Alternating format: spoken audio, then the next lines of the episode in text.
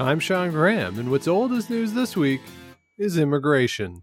Since Europeans first arrived in what is now Canada, immigration has been a key tenet of the colonial nation state and its development, but the opportunity to come to the land that now makes up Canada was not equal to all individuals. At times, there were limitations on people who could come from Eastern Europe, from the Middle East, from Africa, from the Caribbean, South America, and certainly from Asia as well. And this week, we want to look at one such story and how an individual sought to overcome the discriminatory restrictions on immigration. And that is told by Norm Ravvin in Who Gets In?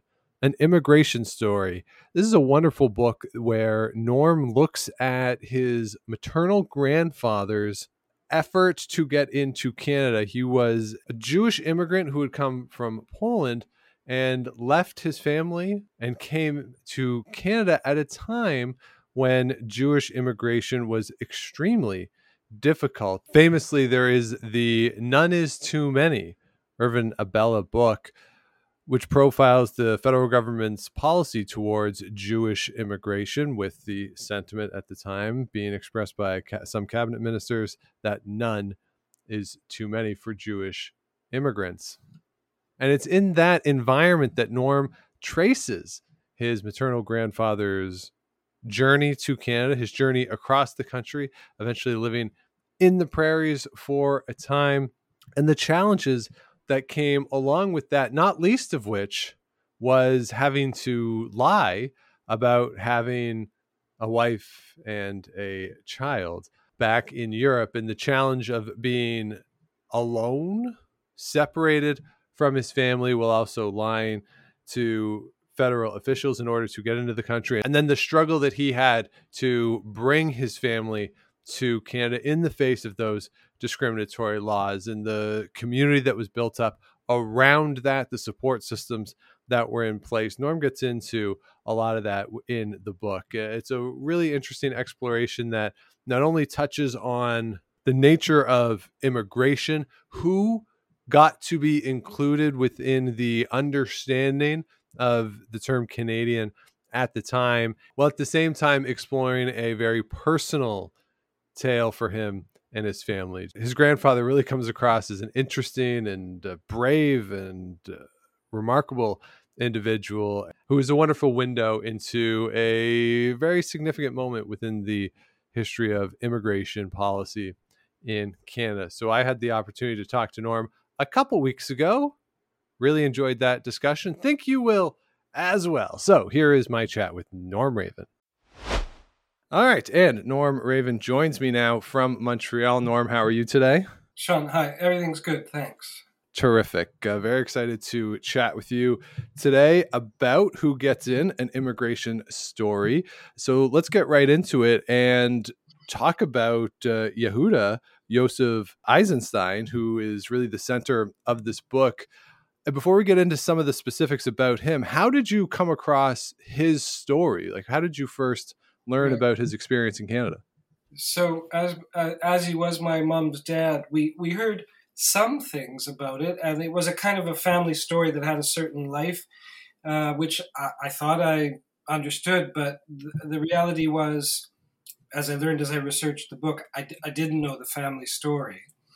And in my writing career, I've pursued family stories in different ways, sometimes in fiction. This is a kind of a hybrid or kind of an unusual kind of a memoir slash uh, historical book. And this is a family story I've left till the last. I can't exactly tell you why. Uh, maybe I thought I knew it. Um, we do have a kind of a pattern of knowledge about immigration in Canada via one book, None is Too Many, which m- many of your listeners will probably know of. And I, I think it was kind of in my way because my period is actually earlier than that book's period, and I'm under different political leaders, and the whole picture is kind of different. So I think the problem for, over a long period of time was I didn't know if there was a story there, I hadn't pursued it properly. Um, and then the last thing that I'd mention is that for the longest time, my grandfather was not really findable in archives. So I just had this stuff, this family lore, but then it may have been the internet era becoming so much more, you know, the, the presence of digitalized materials that a couple of really dramatic and good immigration files showed up related to his activities in the early 30s. So then, for the first time, I actually had some serious, you know, research materials to sort of start from. But that was a that was more than a decade ago that I I'd covered those, and it was a, a long process moving out of that mm-hmm. find into the book writing stage. Yeah, so let's talk about a little uh, about the resources and and what you found because oftentimes when you look at certain immigration stories, particularly immigration stories from the quote unquote undesirable countries that the the the Canadian government identified we early those, part. We were those, yeah. Yeah. yeah. So, uh, and somewhat coincidentally, earlier this week there was the hundredth anniversary the unveiling of a plaque for the Chinese Exclusion Act as well. Right. Uh, so, so a lot of Chi- people in the Chinese Canadian community have similar experiences, not being able yeah. to to trace yeah. their uh, family lineage because of similar policies. Yeah. Uh, so, what is that struggle like to try to find things when the when the individuals who are trying to come here weren't welcome? And so, what are some of those threads that you have to pull to try to find material? So my, you know, it'd be interesting to hear from other communities. Maybe you'll say uh, you've heard stories on on this kind of front from other communities. Those two archival files that I found were associated with very important organizations in uh, Canada in the early 30s called the Jewish Immigrant Aid Society. I hope I've said that correctly. Their paper files were preserved pretty uh, impressively, I would say, although, of course, you never know what what got cast aside or what got sent away. So the files all have this kind of mystery behind them. But the the Jewish Immigrant Aid Society then is the saving grace. Um, and whether other communities had organizations like that. So when my grandfather started out in 32 trying to see how he could bring his wife and his children after him, that's who he began to write to. Those letters are preserved the, the copies of the letters they typed in Yiddish back to him are somewhat preserved. And then if you go off to the National Archives in Wellington, so on Wellington, so maybe not so far from where you're sitting, yep. the immigration branch has an overwhelming documentation. Unfortunately, most of it on microfiche. Uh-huh. So Oof, you're not dealing with nice paper documents and you're not looking at digitizations that are scanned. You're rolling through this microfiche. And that's such a hit and miss process. But I, I did do it two or three times, three, three visits to the National Archives.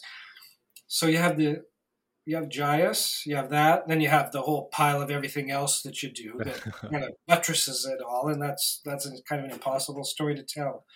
Yeah, and, and how do you make sense of it? Because you mentioned that wife and kids. He was hoping that he could bring them to Canada as well. But one of the ways he gets into the country is by lying and saying that he's single. So, how do you know?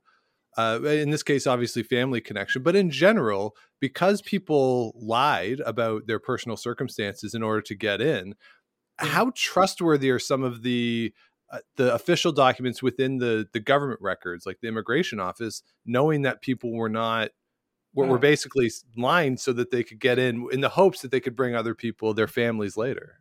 Well, you know that so that's such an interesting question, and you know this. I, I, so this is the one flaw in his activity, you could say, the lie. Because once you're here and you want to bring your family over, they can tell you, well, you lied to us. And mm-hmm. based on that, you could certainly be deported. Never seemed that he was in danger of being deported for that but lots of other people did get deported in that in the early 30s. And then the the the letters that I have both in his file and in these range of other places, sometimes they're from immigration commissioners. So the civil service, and this is something that I don't know as much about in contemporary terms, but they really write detailed, outlined responses, typewritten, uh, telling the Jewish immigration immigration people why my grandfather's not going to get in. He's not going to get his family in. And when they do that, they kind of behave in a lawyer, lawyer, lawyerly fashion. They, they, supply you with an amazing amount of um, detail. and you get the tone. So I do some work on that in the book in terms of how these letters ring in our ears as it's you know it's a branch of the Canadian Authority telling uh, him first in Dysart, Saskatchewan, and then later down south in Hirsch. Uh, for all the different reasons, you have to cut it out. This file's not going to succeed. But then, because he proceeded beyond the civil service to the elected officials, those people's letters are not so bureaucratically brutal. And they, in interesting ways, and I don't know if you'd see it today, I mean, they open possibilities, they suggest. So I'm thinking of one MP who writes back, I'll talk to the minister. He got a lawyer involved. That lawyer talked to the minister for immigration, and there was a correspondence there.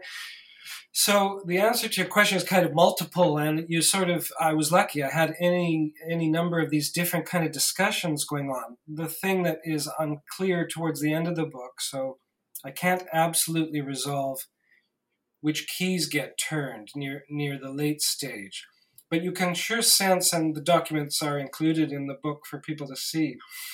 Uh, when an MP or a minister is kind of inclined to say we could ease up on this front. So you get these different levels of authority having different tones and different ways of responding. It, it was really interesting. Yeah, and, and how much is language involved in this? Because you mentioned the letters with the Jewish Aid Society were in Yiddish, and yeah. then I would imagine all the communication with the federal government was in English. English. So, yeah. what do you get a sense in the the linguistics? Like, my initial thought there would be maybe part of what the Jewish Aid Society is doing is working in Yiddish so that if letters are seen, people in the government might not understand them. Well, and like well, there's there's almost like a privacy to it. Well, you're right. And whether I mean whether this was conscious or not, I think it was a very suitable kind of a pattern in the sense that there would be this, you know, fairly substantial correspondence, as there was in our case, in Yiddish. And then the uh, figures, say in Winnipeg or in Montreal, who have contacts in Ottawa, sometimes all the way up to the immigration minister, they show up in Ottawa. So they do write letters to them and they do make personal visits and they do repeated they do these things repeatedly. So I think this is an element of the times that is probably entirely fallen away. That this is a kind of a this is a this is an underground, low key networking project on the part of these immigration aid people, who are well connected, and they don't talk about. They they also don't inform my grandfather much about what it is they're up to. That that also wouldn't serve their purposes. So. Uh, you're right that this leaves a certain amount of what's going on unspoken in, in the letters, and then right. things will kind of pop, and then you'll realize, oh, something turned. Sure. Yeah. yeah. yeah. The the slow churn of the bureaucratic system uh, that, that, we have. Yeah. yeah. So could you give us a sense of I, I think everyone listening to this will will know that certainly there were discriminatory policies against uh, as, as we said earlier, undesirable nations or mm-hmm. undesirable peoples uh, coming yeah. into Canada. Uh, yeah. But in particular, the, the case of your grandfather, some of the obstacles that he was pushing against uh, once he arrived in Canada, what, what were some of the specific things that he had to do, not only to try to bring the family here, but really just to be able to stay and work and survive? So that the latter worked out well for him, and this has to do with his particular competencies, which he brought with him from Poland. And though he was born in a small place, he was educated in a larger place, and then uh, was an assistant to a Polish army officer in Warsaw. And in the process of that experience, developed a pretty good um, literacy, and it's all in a language that's not going to be too applicable in broader terms in Canada, but when he arrives here, he's a letter writer of a very high order. Uh, and when I looked at other files like his, there's any you you go to these JIAS uh, archives, and maybe you're not supposed to, but you can pull all the other guys who are trying different things. And he's kind of distinctive in terms of his assertiveness, his rhetoric, number of letters. So this is this is something that uh, you know people ask when they uh, talk to me about the book. You know, what does it say about this personality? And of course, I didn't know him beyond age of two, so I don't really know what to say about it. But um, it does, and I, I, harp on it a bit in the book, or I, I use it as my refrain. I mean, he's not going to take no for an answer. Hmm. And if he heard none is too many, he, he would have dispensed with that idea. And it, of course, it wasn't in play at the time. So that's the so maybe that's a bit uh, that's a broad way of answering your question in terms of competencies, but uh, something unusual going on with him. And then, as you you say, barriers.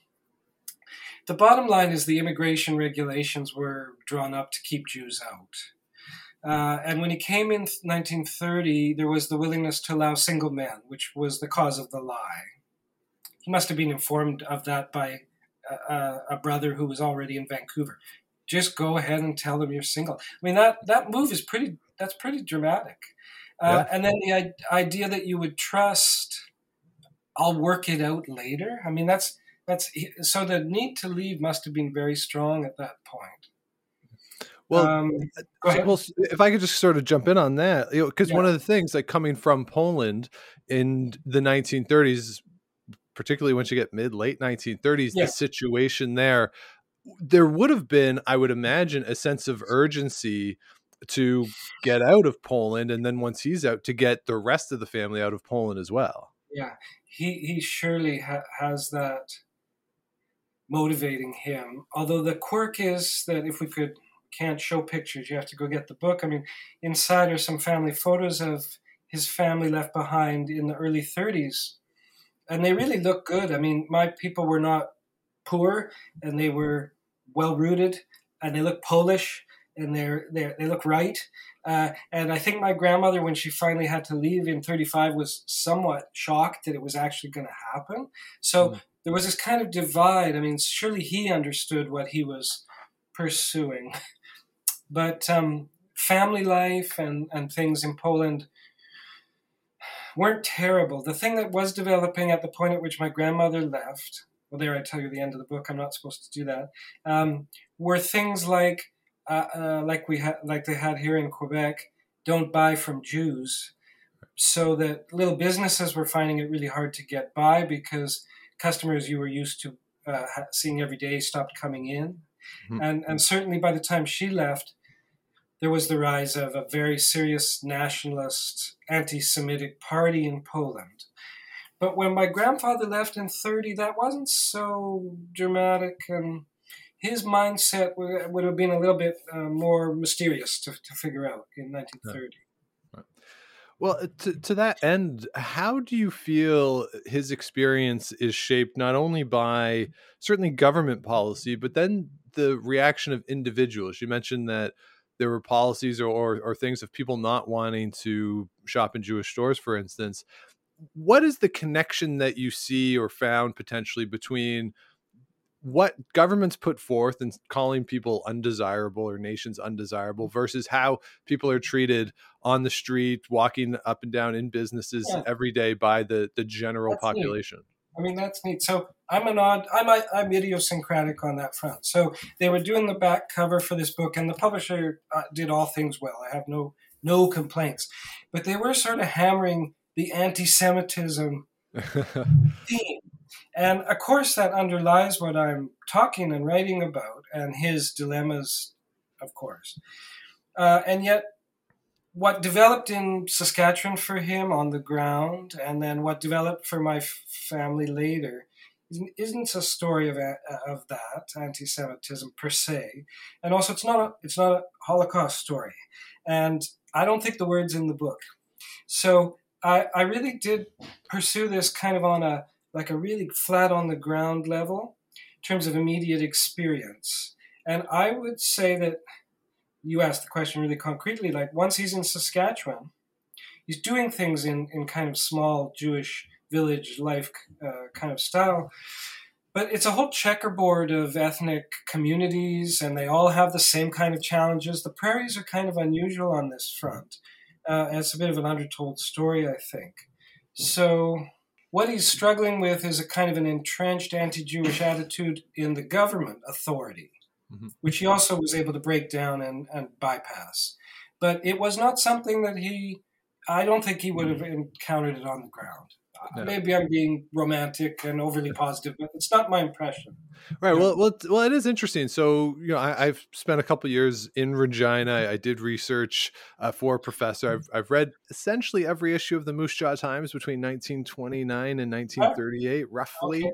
Uh, now, so, so I have a, a bit of a knowledge or a bit of a background in it. And one of the things that comes through in the newspapers were announcements for meetings of the Klan and the Orange Order uh, through yes. the 1930s, right? So those were uh, yes. those were prominent parts of yeah. life in Saskatchewan at this time, but at the same time, there were also very strong community programs or community groups for Chinese uh, immigrants, for Eastern European immigrants on the prairie. So those two things kind of worked slightly hand in hand. So there would have been opportunities for him to find members of a Polish community, an Eastern European community, Definitely. Jewish community to come out there. So, how much of what you found was related to that? Like, what what communities he was finding on the ground? Well, so first, the Klan is neat. So the Klan does pop up uh, in my in my period. So I really do limit myself in the book to his years, although there's some slight detailing prior to 1930.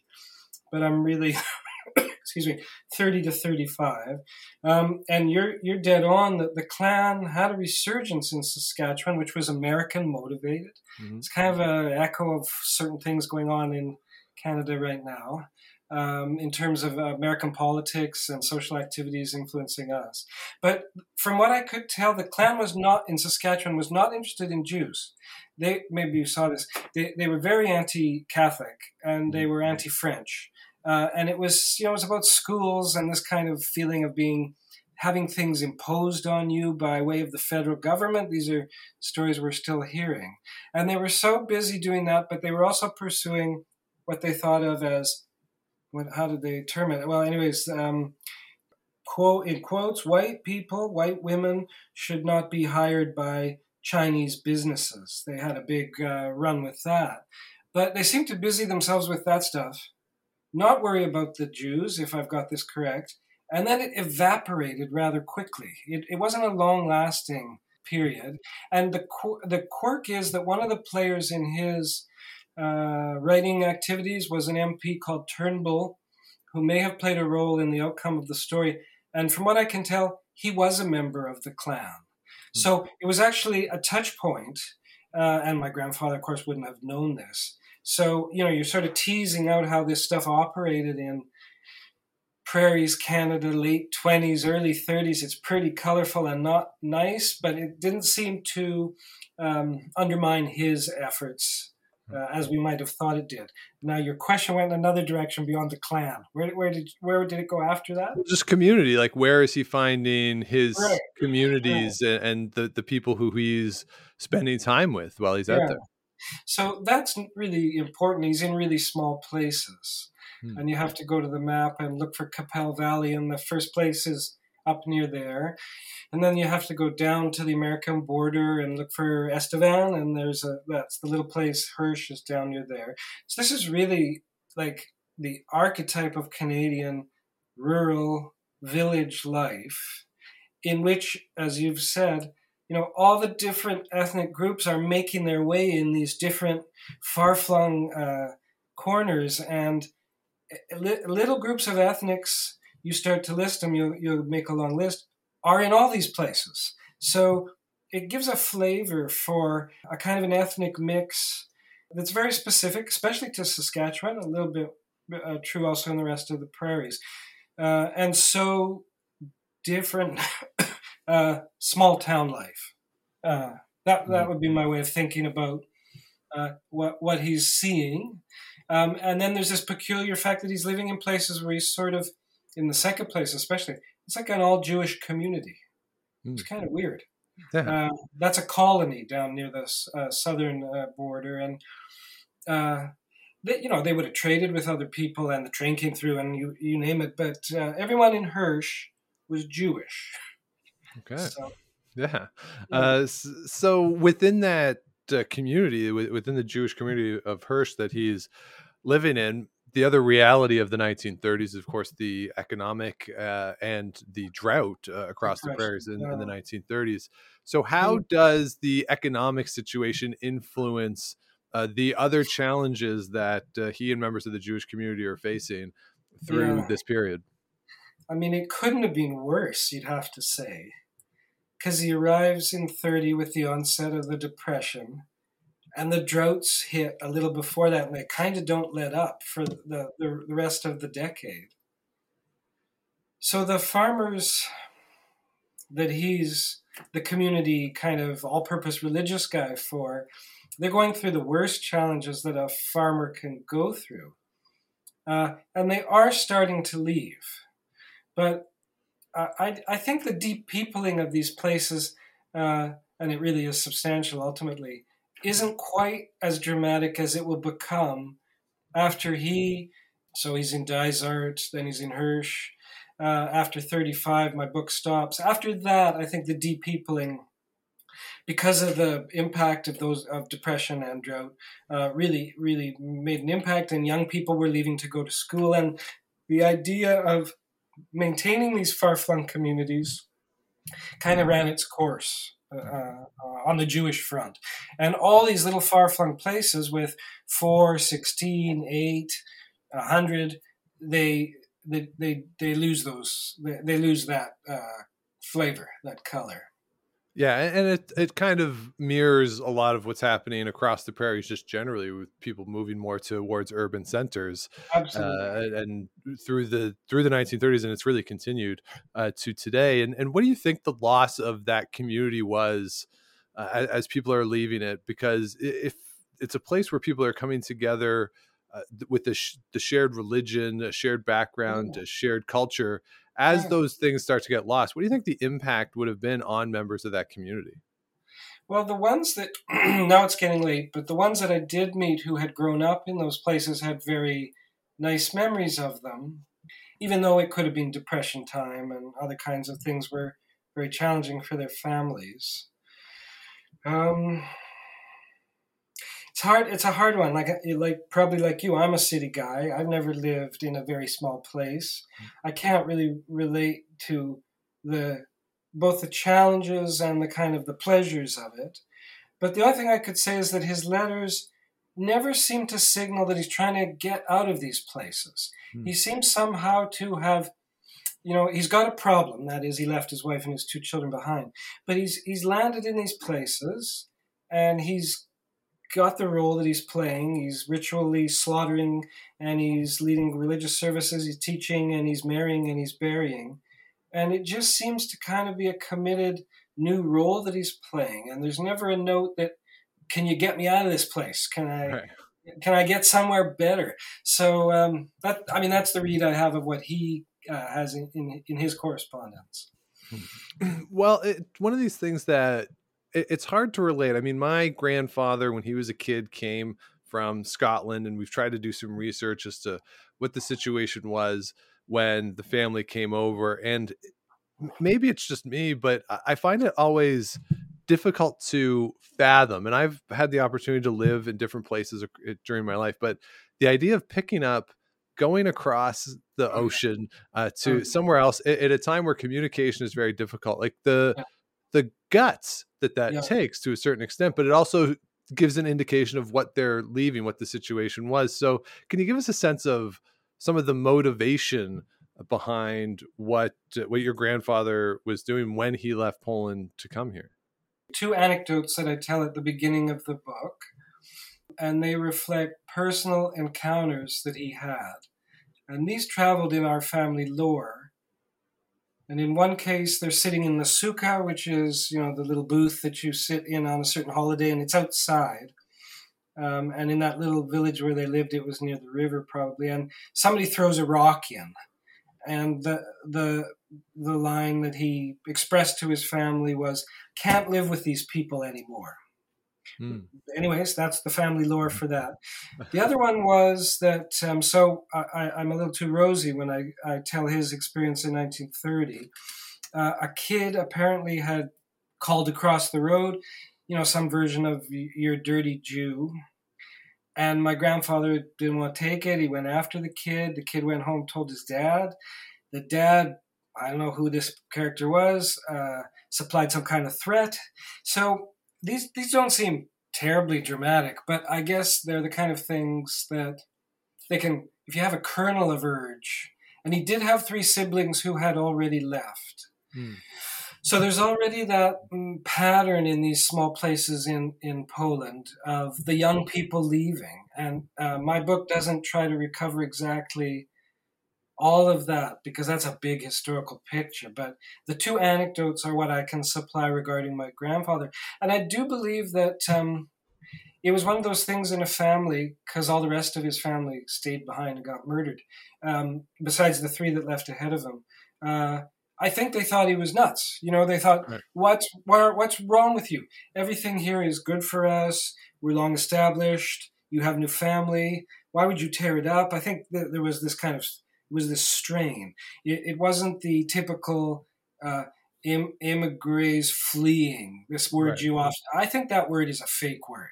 I, mm. I often, you know, you're fleeing if you got a pogrom in your backyard and people in your family got murdered. But in our case, that was not the case. So uh, he was not fleeing, but his mindset had shifted. Right. And yeah. I, I, I can only imagine that by way I, I what I can work with are those two anecdotes. Right. Yeah, and it's interesting too because the the play that just won Best Tony, uh, Leopoldstadt, it's I about a yeah, so yeah. I had the opportunity to see it as well, and you see yeah. a similar thing where people are members of the family are saying this is getting bad, this is going to get worse, and others don't want to believe it, and yeah. that kind of seems similar to what you're saying about some of what you know about the family members who stayed in Poland. Just we have a good thing, everything's going to be fine. Like, and you want to believe that. For like, I'm sitting there watching the play, and as people as they're saying this is going to be okay, I have of course know where it's going but I want to believe them, right? Because you yeah. want that for those people. You want them yeah. to be safe and yeah. happy and healthy. Like you want that. And the play's so neat in its way of starting out. Like the set is so golden and so rich, yeah. and then by the end, their their interiors are so gray and so mm-hmm. so grubby and depressing. Yeah. So it really does capture the feeling of, oh, that's what's happened. Uh, but both in my book's case and the and the Leopoldstadt's case, it's a good one to to to note that you don't know, you didn't know, mm-hmm. and at certain points you maybe even have sh- shouldn't have felt great danger, and then it's a quirk in personality and also maybe the lead of the siblings ahead of him and the advice they were offering in his case that allows the break. And the break is, is as you say so dramatic and could end terribly. And so you mentioned Irving Abella, you mentioned None is Too Many as being yeah. really the foundational book yeah. for uh, Jewish immigration to Canada. How do you fit in this story within that Abella narrative, and, and because it is so strong, like like where does uh, your grandfather's story fit in within the broader "None is Too Many" uh, structure that we have of Jewish Canadian history? So it's really important, and it was a challenge as I was finishing things, and say as we were deciding what to put on the back of the book, and at, at what point in the book do I mention the phrase "none is too many"? Um, I argue that my, my, the reality of my narrative is that I am outside that narrative. Uh, the thing that's shared between the first five years of the 30s and what happens after 35 under the Liberals and King are these regulations that restrict the entrance of undesirable, non preferred uh, immigrants. That's a shared uh, trajectory over the decade. But the first five years and the whole story that I have to tell is not the King period. It's Bennett and it's conservative. And in Saskatchewan at the time, there was a couple of changes in the provincial government. So he mostly had conservative, but he, he did have liberal a, a little bit too. So the thing that is shared is the civil servants because they keep their jobs regardless of who's in power. But the thing that changes is all the elected authority. Mm-hmm. Uh, and then in that way, in his locale, there's a lawyer who's kind of a conservative bagman, well connected in Regina, and then also makes some visits to Ontario, uh, Ottawa. So uh, my feeling is that they, they have a subtitle in, in their book, None is Too Many, and it's, uh, I don't have it in front of me, but the years they, they supply are 33 to 48. But I really do think that subtitle should have been 35 to 48. Because if you look in the index of None is Too Many, Bennett's not there, or twice. Right. And a couple of other really key figures from my narrative are, are hardly there, if at all. So I, I think they're complementary, but I was lucky. I, I didn't have to make a really big play for saying, okay, I'm enmeshed, I'm entangled with the whole is. I can actually, a few times in the book, say, I think we're dealing with a different territory here. Mm. And then I work with the, the elected government, I work with the reality of a conservative government, the fact that they were not beholden to Quebec lieutenants, as they like to say about King, so that there was always someone whispering in his ear, if you let in Jews, our Quebec uh, MPs will not get reelected. This kind of thing was not operating under Bennett. Right. So you have this kind of, it's like a different scene, different scene. Yeah. And and I think the other obvious main difference uh, is that this is a story that is personal to a certain extent, uh, as you said at the start. That uh, th- th- that part of it is comes through as well. So how how was this process for you and your family? Was it a cathartic process? Was it you know obviously learning family history is very interesting, but but just on that personal side, what was that personal journey about researching and writing this? Well, that's funny on many fronts because um, okay, so we all had this story, but we knew about twelve percent of it, if that. less. Uh, every everyone I've you know uh, the book's gone to them and they're, they sh- show me pictures of themselves reading it. They're getting such a great kick out of it because there's so much. I never knew this. I, I, none of this was in play. Uh, our my grandfather, the father of my uncles, did not tell this story as he might have or could have or should have. It it, it didn't exist in our in our um, family discussions. And then there were certain kernels that we had heard about. So someone I should mention who was Ottawa based. This is Lillian Freiman. She was a very important activist and sort of uh, well connected organizer, friend of prime ministers. Uh, she could wipe the floor with these immigration commissioners. And we knew that she played a role. So you could say in our family lore, there was this love affair with Lillian Freiman. So I was able to really unearth through what uh, uh, hangs around in archives about her. She's not a well researched figure for her influence at the time. And she kind of came into view and uh, we, under, we understood her better. So these, these things are, you know, they're, they're fun. The, the way uh, knowledge was so incomplete uh, to some degree, it remains slightly incomplete, but you know it really fills out. So let me just say one last thing. In the process of writing it, my mom died, so she's in play in the narrative a little bit, uh, and her younger brother, who is not in play here, but who helped me work on it because he had. Um, great translating skills from my grandfather's Yiddish letters in script. I can translate typeset Yiddish, but handwriting was tough. He got COVID and died. So shortly before this book arrived, uh, I really would have been, you know, he, it was his book to some degree. His mm. he was so engaged with it, uh, his father's story. So that was a missed opportunity. Yeah. And then what remains is their older brother, uh, and that man is is enjoying it. So there's a there's a lot of angles on on the thing that you ask about. Oh, terrific. And, uh, you know, we would certainly encourage everybody to go check it out. Uh, there's a lot in there, uh, both personal story, but speaks to broader societal questions and issues at the time. So it's Who Gets In, an immigration story. Uh, Norm, if people want to go pick up a copy of it or keep up with some of your other work, because you have other uh, wonderful books out there available as well, what's the best way for folks to uh, keep up with everything you got going on? Yeah, so hmm, I mean, we all know that in Canada there are all challenges for booksellers, but um, I mean, I've had good support from McNally Robinson out west, and in Calgary there's a bookstore called Shelf Life, and Indigo certainly is going to get it to you. Maybe sometimes they're not going to have it on the shelf, which I I, I think they should have, but uh, the order is straightforward there and, and fast. So th- those are kind of good, easy routes, I would say. Yeah. yeah, and uh, we will also link down below uh, to the uh, University of Regina uh, Press site. Uh, so you can check that out as well as down in the show notes. Uh, so again, who gets in an immigration story? Uh, Norm Ravvin, thank you so much for joining me today. Oh, thanks a lot. Great questions. So there you have it, my chat with Norm Ravvin. I thank him for his time. And again, the book is Who Gets In An Immigration Story. And with that, here's today's historical headline of the week, which comes from Maclean's by Jadine Ngan. A look inside the new Chinese Canadian Museum in Vancouver's Chinatown. This is a new museum and the only one dedicated to Chinese Canadian stories.